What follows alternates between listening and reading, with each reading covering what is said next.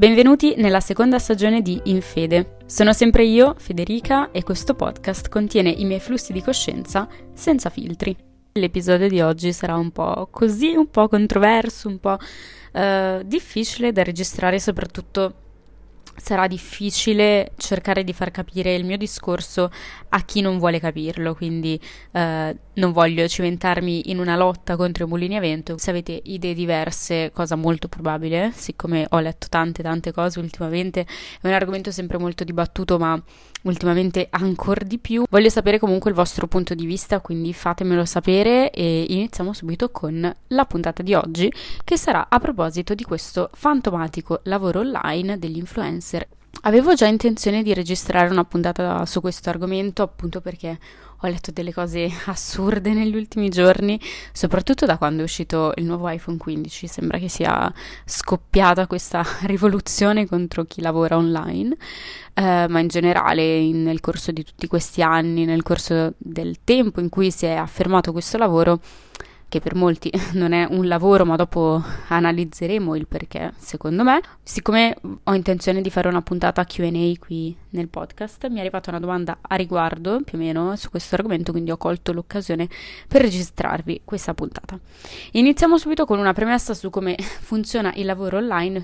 Per chi non sapesse di che cosa stiamo parlando, praticamente eh, ci sono delle persone comunemente chiamati influencer, content creator, intrattenitori qui sui social, che eh, lavorano con diverse aziende. Questo lavoro può essere retribuito eh, con una somma di denaro oppure semplicemente con lo scambio di prodotti eh, e poi l'influencer in questione fa delle storie, comunque dei contenuti se è interessato, ma non c'è alcun obbligo dietro a questi.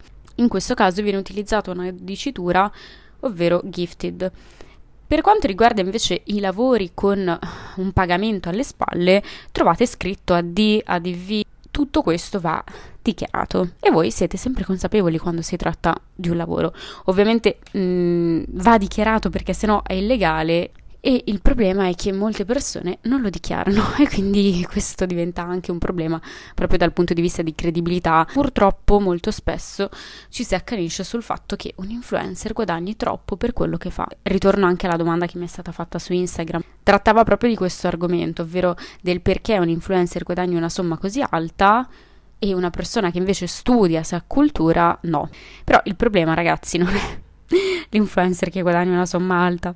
Il problema è che chi studia eh, e si ha cultura non viene correttamente retribuito. Il problema alla base di tutto è questo, il problema c'è sempre stato, anche quando non esistevano gli influencer, il calciatore che prendeva milioni.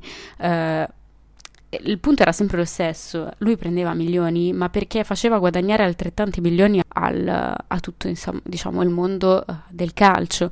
Il punto qui non è che l'influencer non permette a te che studi di uh, guadagnare di più di lei o di lui. È un topic che c'è sempre stato in qualsiasi campo, uh, purtroppo, e ripeto, il problema è l'altro stipendio, non che l'influencer guadagni così tanto, perché posta così sembra solamente invidia.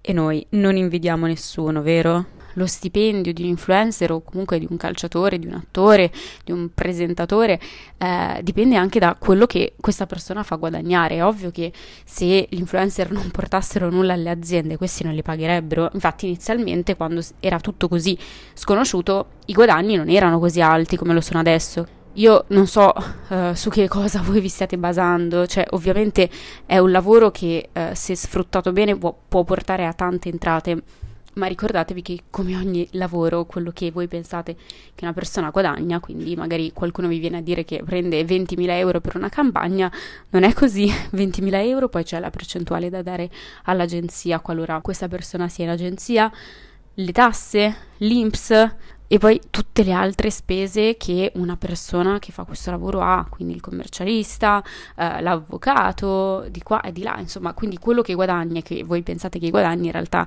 non è tutto utile, è una buona parte di quello che prende, ma allo stesso tempo c'è una grandissima tassazione su questo. Di conseguenza, come qualsiasi altro lavoro da libero professionista, imprenditore, eh, è estremamente incerto, quindi magari un mese l'azienda mi vuole, quello dopo non mi vuole, quindi io non ho un'entrata fissa. E non voglio che crediate che sia il lavoro dei sogni perché non lo è. E se una persona non sa gestire una situazione in cui non ha uno stipendio fisso ogni mese, non fa assolutamente per lui o per lei perché mette ansia, eh, è sempre qualcosa di incerto, non avete nulla su cui basarvi se non quello che avete fatto in passato, ma non è quello che farete in futuro. Quello che c'è da dire è che voi probabilmente vedete la figura dell'influencer come un qualcosa di vicino a voi, che in un certo senso può esserlo, utilizzando Instagram oppure TikTok come questa persona, vi sembra di fare più o meno la stessa cosa e dite ma perché questa persona viene pagata?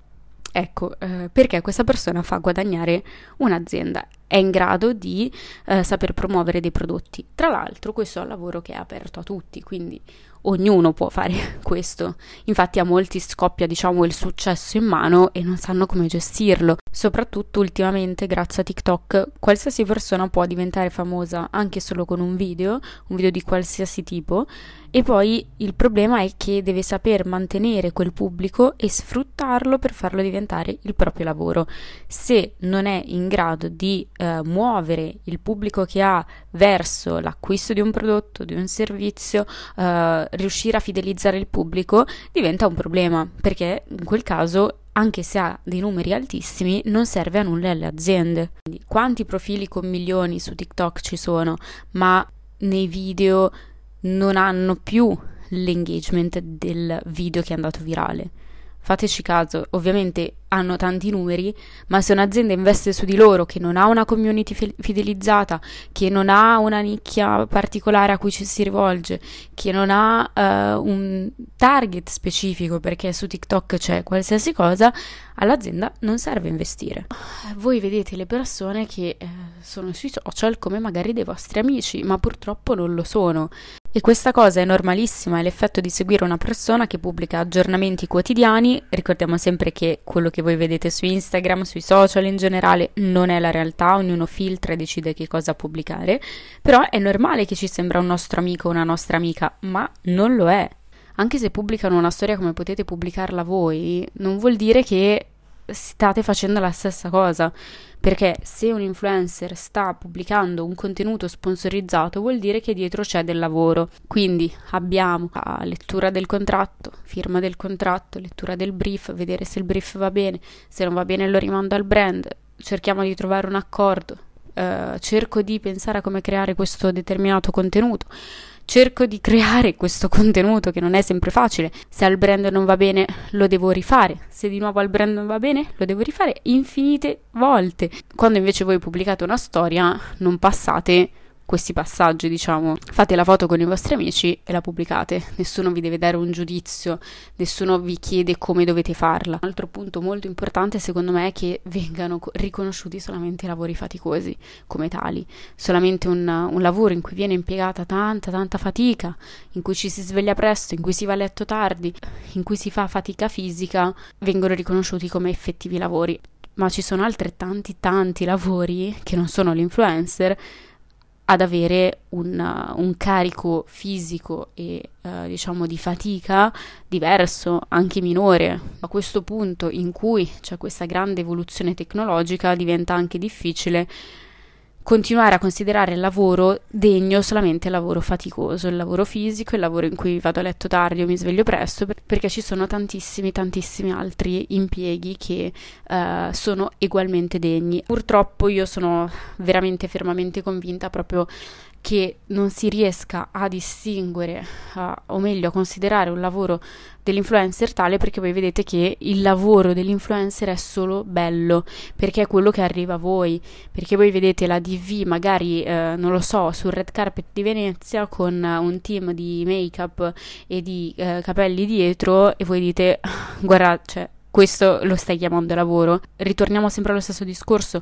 non è la fatica che fa il lavoro. Anche perché, riprendendo l'esempio del red carpet di Venezia che ha aizzato le masse contro gli influencer, ok, magari questa persona per voi non sta lavorando, ma quindi non stanno lavorando neanche quelli che le fanno il trucco, i capelli, hanno realizzato il vestito, lavorano dietro di lei come agenzia. Questi sono tutti lavori che probabilmente voi considerate tali, ma poi quello dell'influencer, che è quello che ci mette la faccia, che ha l'ansia di salire sul red carpet, che deve essere sorridente anche se magari ha la febbre, ok, quello non è un lavoro perché è un lavoro nuovo e non siamo ancora in grado di accettarlo. Capisco questa difficile accettazione del mondo del lavoro uh, sui social come content creator, proprio perché è fatto solamente di cose belle, perché gli ADV sono solo cose belle, i gifted sono solo cose belle, vedete dei prodotti che arrivano, dei viaggi che vengono regalati ed è ovvio che lì ti arrabbi e dici cavolo, ma perché questa persona deve essere pagata?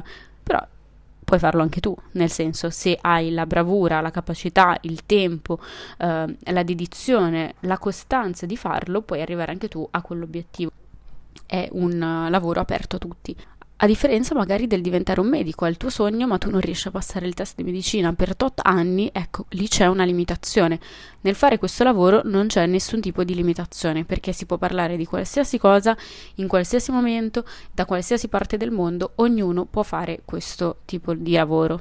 Ognuna delle persone che eh, commenta dicendo fare l'influencer non è un lavoro, può farlo può mettersi lì a farlo perché anche tu hai un telefono per commentare, come ho io un telefono per fare una storia. Non ci può essere la scusa del è troppo tardi perché il mondo di internet è in continua evoluzione e chi magari un tempo era forte su Instagram adesso non lo è su TikTok perché si è perso via, perché non ha saputo cogliere l'onda. Quindi se voi volete cimentarvi in questo nuovo lavoro, in questa nuova experience, eh, trovate la piattaforma adatta per voi, cercate di essere nuovi, eh, creativi, portare qualcosa di innovativo che ancora non esiste e questa è la chiave del successo. Allo stesso tempo penso che questa mancanza di limiti tra il pubblico e l'influencer in questione porti a una mancanza di rispetto in alcuni casi, nel senso come ti permetti di venire a dire tu guadagni troppo, tu guadagni poco, tu fai questo, tu fai quello, perché magari ti senti protetto da uno schermo, ma se mi vedessi al bar o se vedessi qualsiasi altra persona seduta al bar che sta facendo un lavoro che a te non piace, che non consideri degno, andresti a dirglielo? No, assolutamente no, non credo proprio. No, come non andresti a chiedergli quanto guadagni, come non andresti a dirgli tu guadagni troppo. La libertà di parola è sacrosanta, la libertà di pensiero anche, ma c'è anche una forma di rispetto che manca.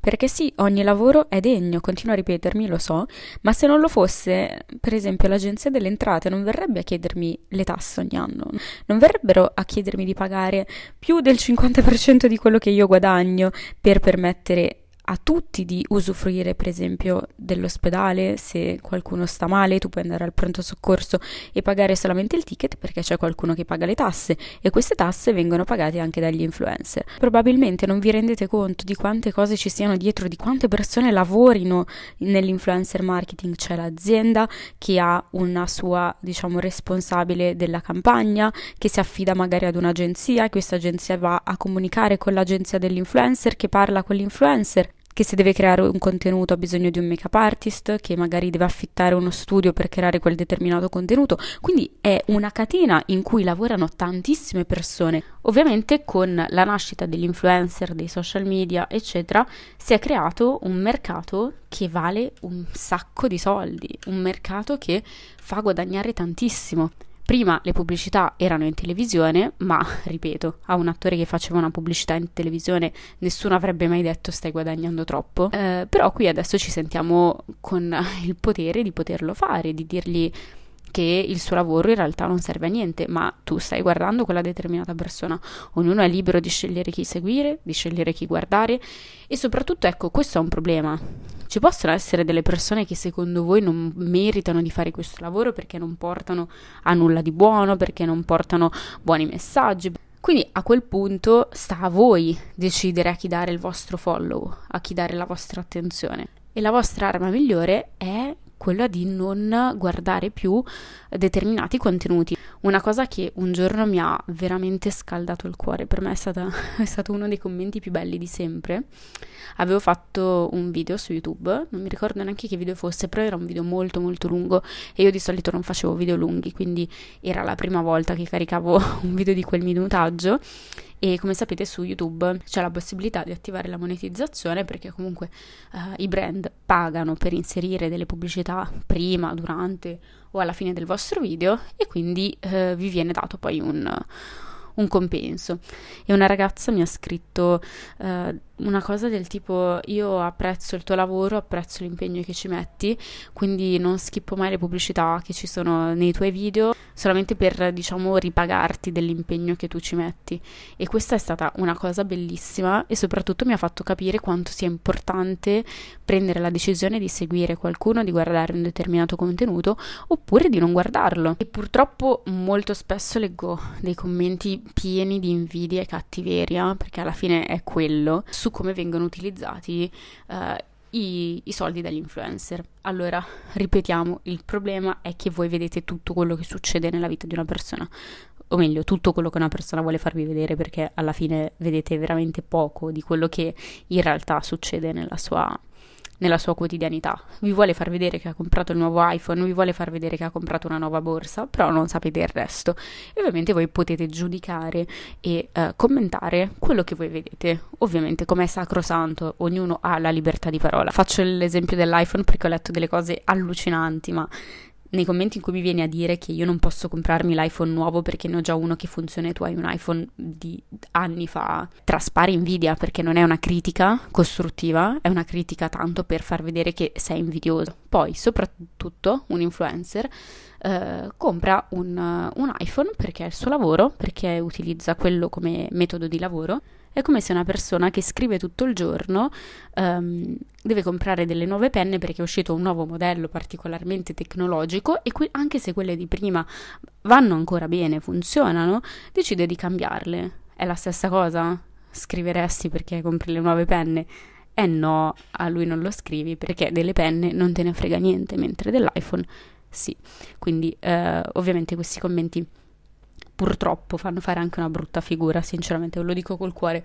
Una critica costruttiva può essere tipo questo video che hai fatto col nuovo iPhone che ti sei comprato non è bello, non le fa bene come quello di prima, quindi non, um, non aveva senso che tu lo comprassi. Questa è una critica costruttiva, non quello che ho letto su te TikTok, perché veramente era agghiacciante. Quindi diciamo che ognuno con i propri soldi fa quello che vuole. Se vedete una persona che ha 7-8 barche attraccate al porto, io sono convinta al 100% che nessuno andrebbe mai lì a dirgli ma perché hai 7-8 barche? C'è gente che non ne ha neanche una di barca, ma perché dovreste farlo invece a un'altra persona che voi vedete online? Cioè, c'è questo problema di mancanza di uh, limite, anche se voi non siete dei personaggi pubblici, può succedervi la stessa cosa, ma perché sui social tutto è permesso, ognuno può fare quello che vuole, non succede mai nulla, ognuno può fare quello che vuole come è giusto che sia, ripeto, perché ognuno ha il proprio pensiero, però allo stesso tempo l'educazione e il rispetto sono alla base di una convivenza civile. Non è stato per niente semplice registrare questa puntata perché so che dall'altra parte si ascolta un utente che fruisce dei contenuti degli influencer senza fare questo tipo di lavoro, metterà un muro e dirà no, assolutamente, è come la pensano tutti gli altri. Uh, questo non dovrebbe essere considerato come un lavoro e quindi, cioè, ovviamente le mie parole come se andassero contro un muro e perdono tutto il loro senso. Ringrazio comunque chi uh, mi ha ascoltata e um, io penso che il problema di tutto questo sia che mancano delle barriere, manca una divisione tra il pubblico e il content creator perché non c'è rispetto. Ma come non c'è rispetto per qualsiasi cosa nel mondo di oggi, ma in questo mondo in cui non dovete metterci la faccia, in cui potete dire qualsiasi cosa perché qualsiasi cosa è legittima, che questo qualsiasi cosa non verrebbe mai detto in faccia, ripeto, um, tutto è possibile, tutto può essere uh, considerato come una espressione di, della propria opinione. Quindi io non sono qui per convincervi che fare l'influencer sia un lavoro, perché se voi non la pensate così, io non, non vi voglio far cambiare idea, continuate a pensarla come volete, è semplicemente un modo per aprire la mente, cercare un nuovo punto di vista, anche perché, ripeto, è una cosa che può fare chiunque. Non parlo più, basta davvero, vi saluto, grazie per avermi ascoltato anche in questa puntata e ci sentiamo presto con un nuovo episodio.